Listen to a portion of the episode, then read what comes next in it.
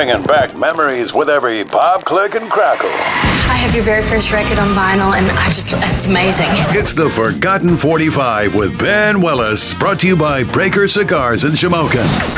Casual and welcoming.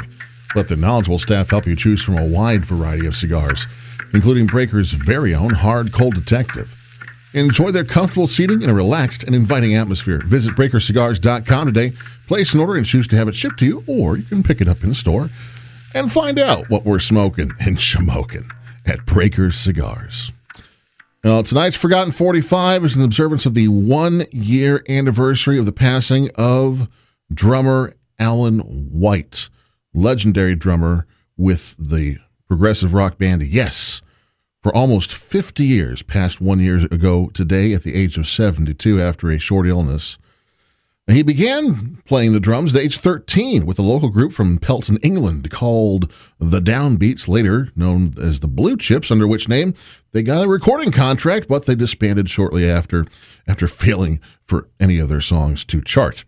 Uh, White then began work as a session musician around the area and actually got a call from John Lennon he thought it was a prank at first, brushed it off, but uh, he got another call and said, "Oh, well, this is the real thing." Uh, so he ended up playing live with the Plastic Ono Band and on recordings of Imagine and Instant Karma. In fact, that's Alan White on drums, and a slew of other big names as well as a session musician.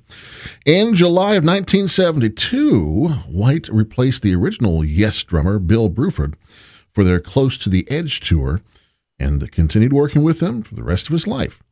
In 1976, the various members of Yes kind of broke out for a little bit and each released a solo album, and uh, Alan White was no exception.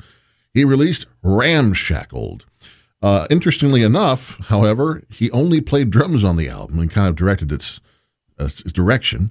Uh, he did not write any of the songs, he did not sing on any of the songs, but he was part of it at the very least. so, in, in observance of what was received with middling reviews at the time, and an observance of the one year anniversary of passing of a legendary drummer. We're going to listen to an instrumental that features a lot of his talent.